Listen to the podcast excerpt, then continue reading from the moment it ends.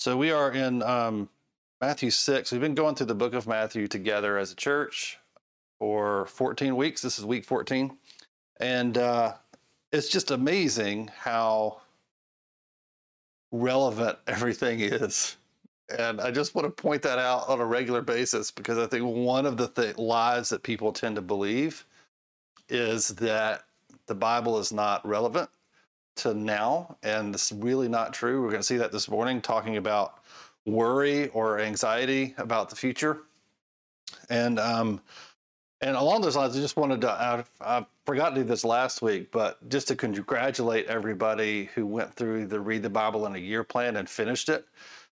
That's fantastic. So good job. Yay. Um, that's a really important thing to do. I recommend that highly. If you have never read just through the entire Bible to make sure you've actually laid eyes on all of it, it's a pretty great thing and it does a lot for you, both in terms of just your confidence, but also getting this kind of bird's eye view of the whole scripture is really helpful. Okay. But um, it does take work, right? It takes work, it takes effort, it takes thought, uh, it takes the Holy Spirit uh, empowering your mind and empowering your heart to receive all those things, but it is relevant, okay? And so this morning, we're looking at Jesus brings up the topic of worry or anxiety. And I don't think I have to really ask. I have it in my notes to ask, but it's not really, I already know the answer, which is who, is anybody struggle with worry? Of course, uh, everybody does on some level. Um, worry about something. Um, and so Jesus is going to address this not just not just because of your emotional happiness. Okay? He's addressing it for a very big, a very important reason. And so I think if we get down to the reason why Jesus is addressing it, it actually will help us not worry, okay? But it also makes us more than just people that don't worry, right? Because there's more going on here. So I'm going to read this. Uh, this is Matthew 6, verses 19 through 21. Uh, and we'll work our way through these verses together. It says, Do not lay up for yourselves treasures on earth, where moth and rust destroy, and where thieves break in and steal. But lay up for yourselves treasures in heaven, where neither moth nor rust destroys, and where thieves do not break in and steal.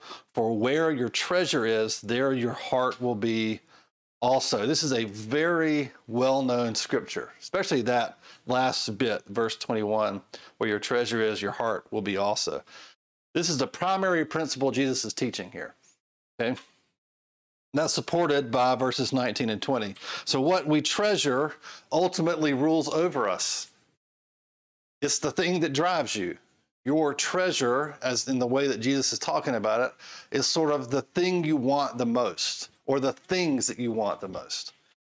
Our treasure governs our decisions, it governs our priorities, and it just determines what our definition of success is. Okay, so th- when you start thinking about it that way, we're not necessarily always just talking about material things, though he talks about that. That's his main application here.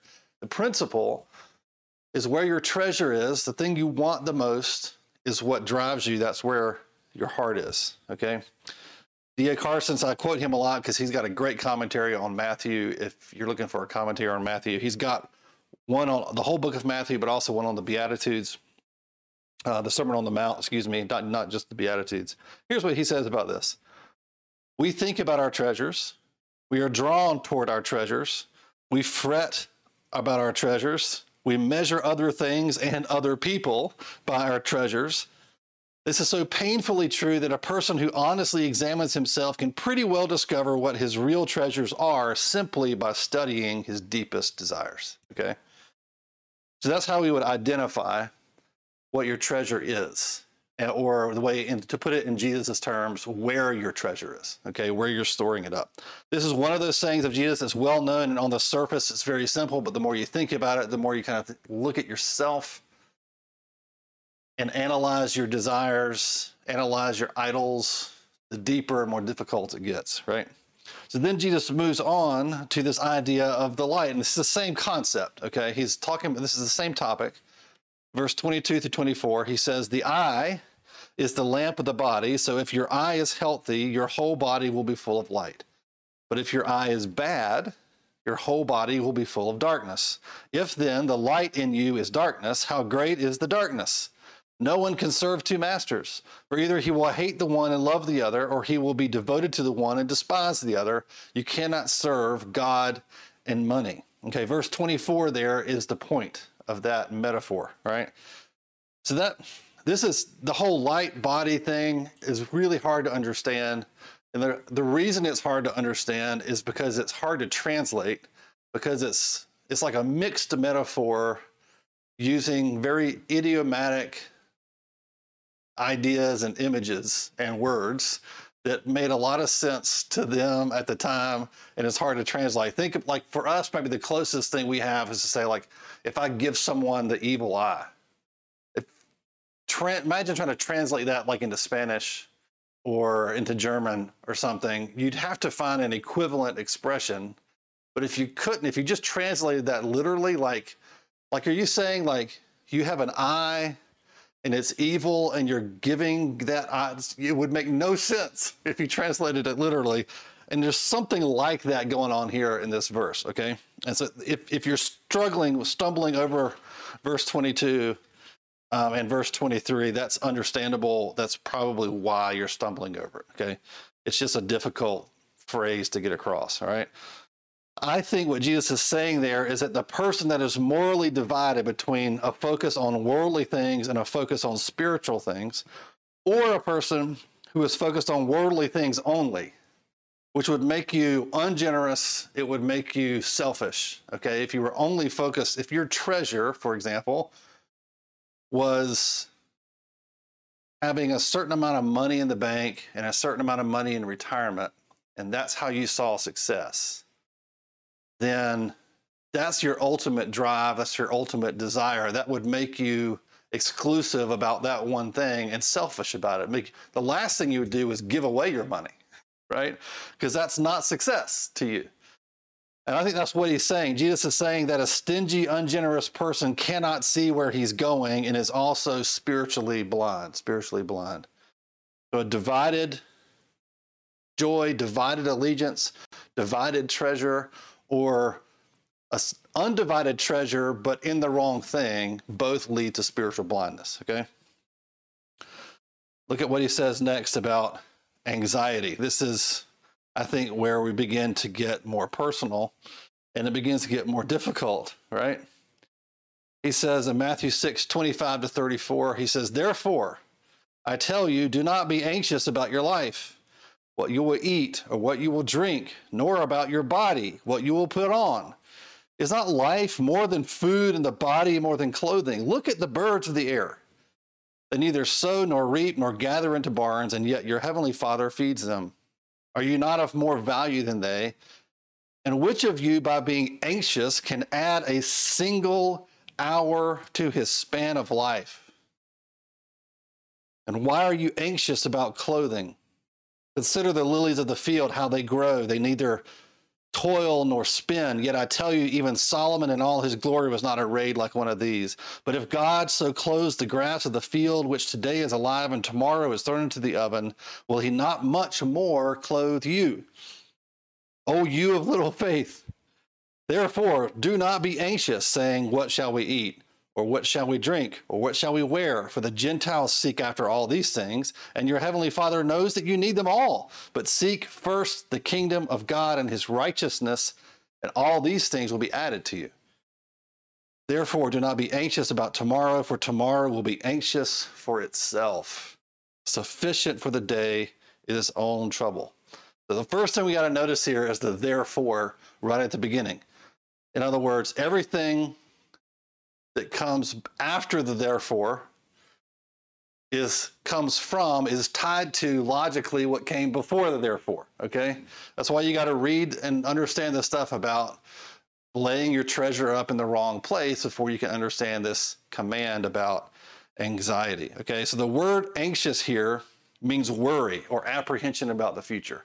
What he's not addressing at least directly is what we now tend to call anxiety, which is this kind of misfiring um, fight or flight response that we have sometimes to because maybe because of PTSD or because of some other trauma or because we live in a high stress environment. And so our adrenaline's always pumping and so we're all out of whack. We're kind of nervous. Our body kind of goes crazy. Um, these kind of things are neurological issues as much as they're spiritual issues all right but what i want you to see is even if that's something you struggle with quite often worry even about that is associated with it like people who have panic attacks it's very common for them to worry constantly about having a panic attack, which triggers a panic attack. It's a horrible cycle, right? And so, what we're talking about here is worry. We're talking about apprehension about the future. You look at tomorrow or the next hour or the next 10 years, and you worry somehow that you're not going to be taken care of, you're not going to have what you need, you're going to be lost, forgotten, abandoned by God, you're not going to have food on the table, a roof over your head, those kind of, that's worry. Or you're going to get sick, or your spouse is going to get sick. What, that's, that's what we're talking about here is just apprehension or fear, worry about the future. It's clear how this section flows from the previous one, right?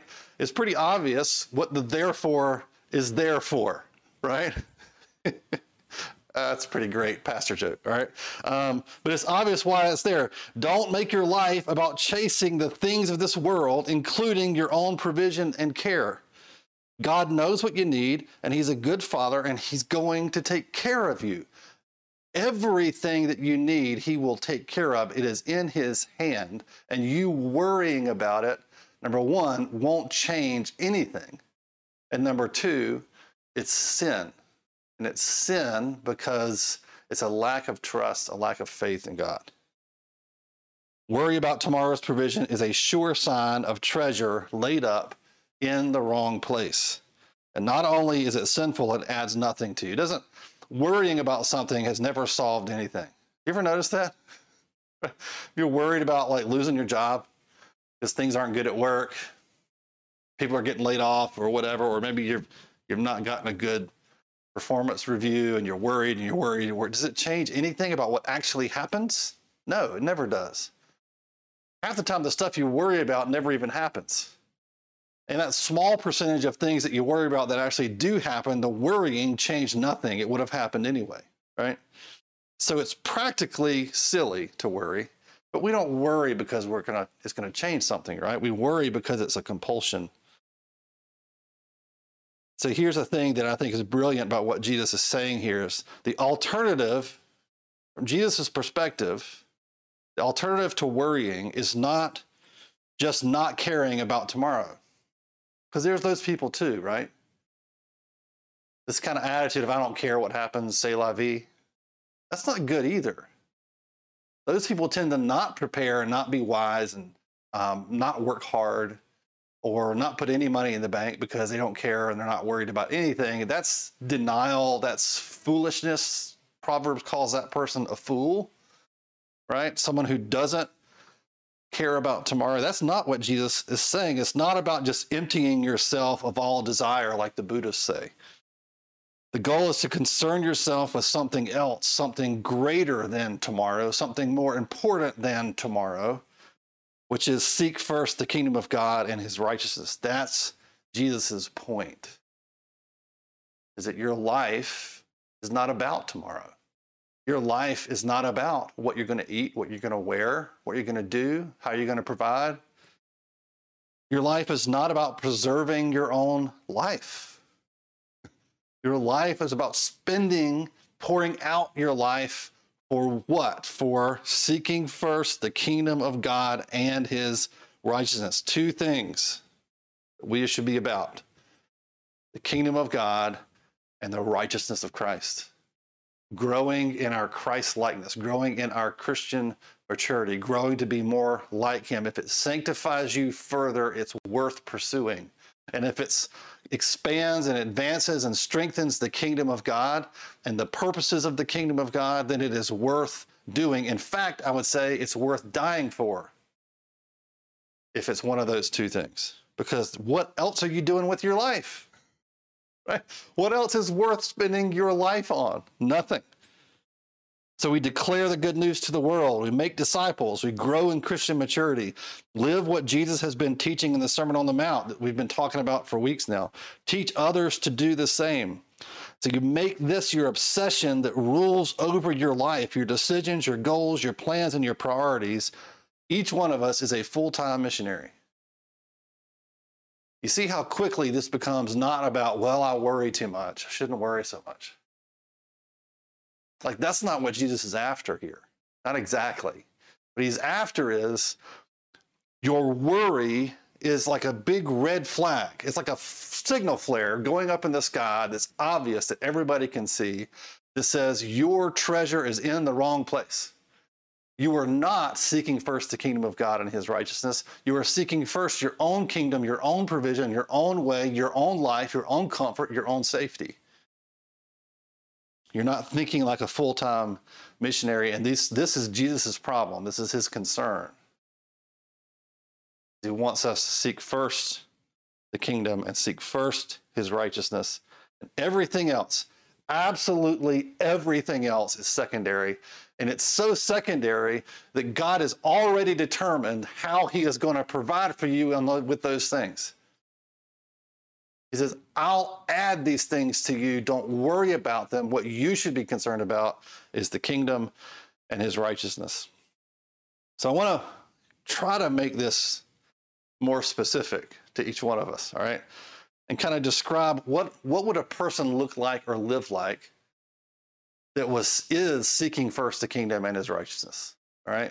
And we could kind of build a profile for days. All right. But I just want to kind of get your mind thinking this way. So you have this picture of the kind of life you want to live.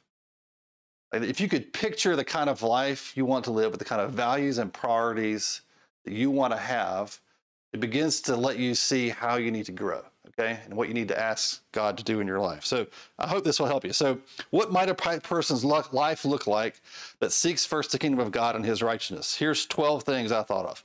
One, money would never be the reason they do anything, including what job they do or where they live. You, you never make a decision based on money by itself. Number two, money would never be the reason they don't do something there's not enough money in it or it's going to be too expensive. Either way, it's never a reason not to do something. Number three, how much time something will take from them would never be a reason to say no. Well, I don't have the time.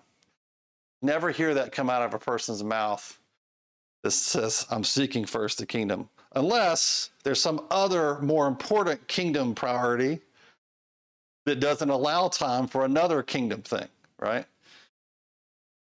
Number four, every decision would be made based on kingdom impact and impact on their own sanctification. So you make decisions in your life based on what would be the impact on the kingdom of God if I do this versus the if I do this. Or what would the impact be on my own sanctification, my own Christ likeness if I do this or don't do this? So, number five, more specific to our current situation in the world, safety would not be first. Safety only factors in as a means to continue impacting the kingdom. So safety is never self-serving for them to live as Christ, to die as gain. That's Philippians 1:21. So to live, Paul summed this up great. It's perfect. It's such a driving, helpful principle right now in our world. To live, if I live, that means I get to proclaim Christ. I bring glory to Christ with my life. So if I'm living another day, then I'm going to spend that day seeking first the kingdom of God and his righteousness because that's why I'm living. It's not to live as me or to live as happy or to live to live as good to die as bad. That's not what he's saying. He's saying to live is Christ. For your life is meant to bring glory to him and him alone. To die is gain. To die is gain for you and it's gain for Christ. Get, you get to be with him physically in the flesh, in person, face to face. That's the principle, right? It's not live so that you can live longer or live so you can have another day or live so you can gain more stuff and build more wealth. To live as Christ and die as gain. I want to just pound that scripture into your mind. Couple of weeks ago, I kind of reiterated this, said it in a different way, which is calling first, safety second. So, number six, they would be generous to a point of affecting their own standard of living. So generosity in scripturally is defined by when you're being generous when you give to a level where it affects how you live. It affects what you can do. It affects what you can buy. That means that your standard of living goes down because you're so generous, right? Now there's a there's a mistake you can make that some people would make where you give so much that you're poor. I'm not saying we should do that. I don't think that's wise. But generosity is not just giving, it's giving to a point where it affects your standard of living. That's what a person would be like if they were kingdom first. Number seven, they would be quick to forgive and quick to repent because wasting time being distracted by petty disagreements takes away from precious time given to kingdom advance. We would say things like, Jesus is coming soon, so there's no time to waste messing around with being mad at each other. Right? Just that phrase, Jesus is coming soon. If you really believe that, you'll deal with your petty disagreements quickly so you can get back to work. Right? So, a kingdom first, sanctification first person is quick to repent and quick to forgive because there's no time to waste. Number eight, they would be aggressive in dealing with their own sin and patient in dealing with others' sin. When you see sin in your own life, you're aggressive about it because you're sanctification first. Like my character matters more than anything else. So it's kingdom and sanctification, and I see sin in my own heart. I'm going to be aggressive about it, but I'm going to be patient with other people with theirs. Number nine, they would be a people of prayer. We talked about that last week you can't get any kingdom stuff done and you can't get any sanctification stuff done without prayer. None of it gets done. 11. They would be devoted to the church as the only way to build the kingdom of God and the fastest way to grow in Christ likeness. You can't be a kingdom person and you can't be a person who's after his righteousness without being devoted to the body of Christ in some way. And number 12, they would feel personally responsible for all ministry in the church, not as an observing bystander, but as a participant. You can see how, when you first read these, these words from Jesus, you can kind of go, oh, yeah, yeah, yeah, we should, we, we, we should really do that. I should really try not to worry. The problem is, the more you try not to worry, the more you worry. And then you start worrying about how much you're worrying, and you start thinking, well, what's wrong with me that I worry so much? And now you're worried about your worry, which is insane, right? And now you feel like a crazy person. And that's not the answer. It's not Jesus' point. It's just, he's not saying try not to worry. He's saying put your treasure in another place. Your worry is a sign, it's a signal to you that your treasure's in the wrong place. The antidote to worry is trusting God and seeking first the kingdom of God and his righteousness. And so you got to look at your life and say, am I taking, am I interested in that job because of the money or because somehow it's going to help me advance the kingdom of God and make me more righteous? Is it going to help me or is it going to hurt me in that way? Am I thinking about purchasing that item because the status it gives me or because of how it makes me feel? Or am I thinking about purchasing that item because in some way it's going to help me, even if it's going to just help me rest, right? Everything goes back to kingdom priority. So worry wants us to shrink back and hedge our bets. That's what worry does. Think about it. When you're worried about tomorrow, what you don't do is take risks. What you don't do is put yourself out there. You get tighter and more stingy and more restrictive, more worried about your time, more worried about your health, more worried about what you're wearing and the roof of your head and your job and your income and all of that stuff, your retirement account.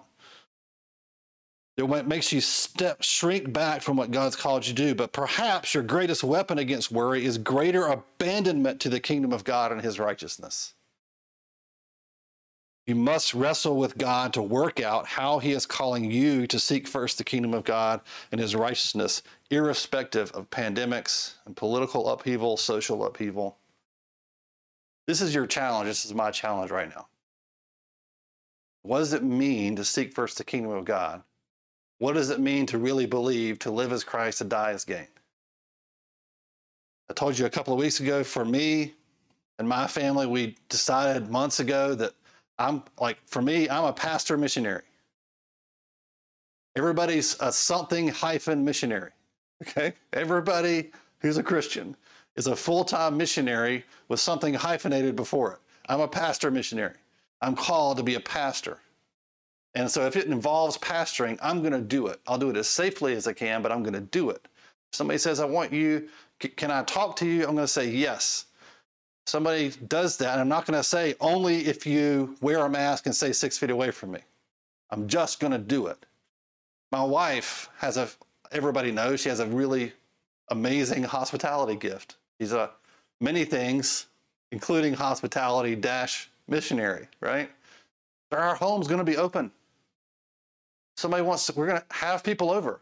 We're going to do it. We do it as safely as we can, as carefully as we can, but we're going to going to do it because to live as Christ, to die as gain. Everybody's got to work out what they are, what their calling is, what their gift is, why God, what your part to play is in advancing, advancing the kingdom of God. And it's more than just coming to church services. We are learning that quickly, aren't we? I think we are. It's part of what God's doing. It's part of why our elders are meeting this this weekend. Just to sort out what that means for us as a church. But honestly, I can't decide that for you. Like we've got people that are doctors, who are ER doctors. You're you're a medical missionary. That might mean for you, you can't be around other people.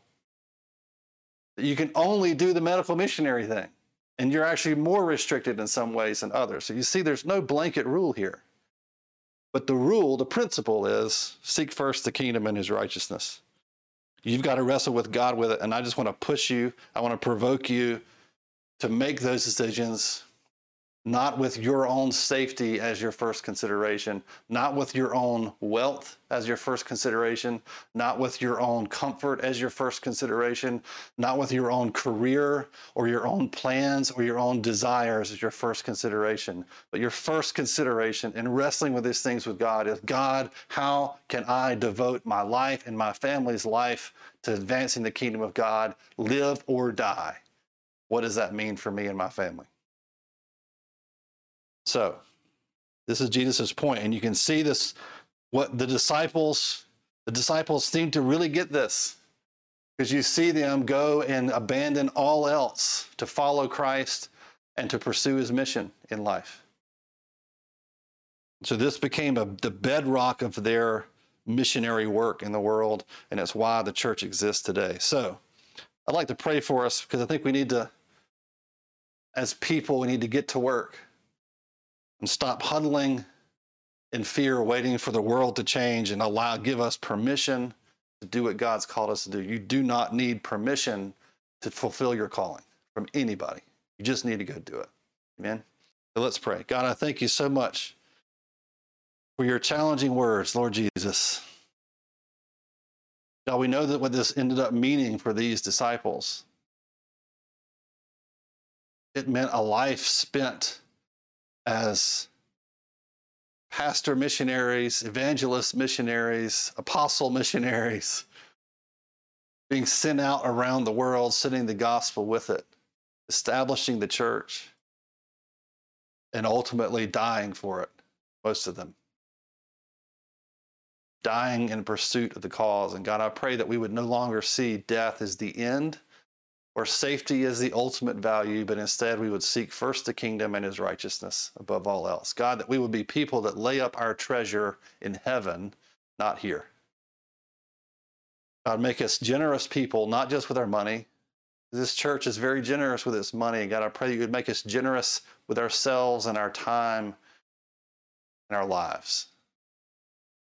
We pray this in the name of Jesus. God, would you start revival among your people in this way? In the name of Jesus. Amen. Love you guys tons. Love you loads. We'll see you next Sunday morning, either in person or online, and have a great week. See ya.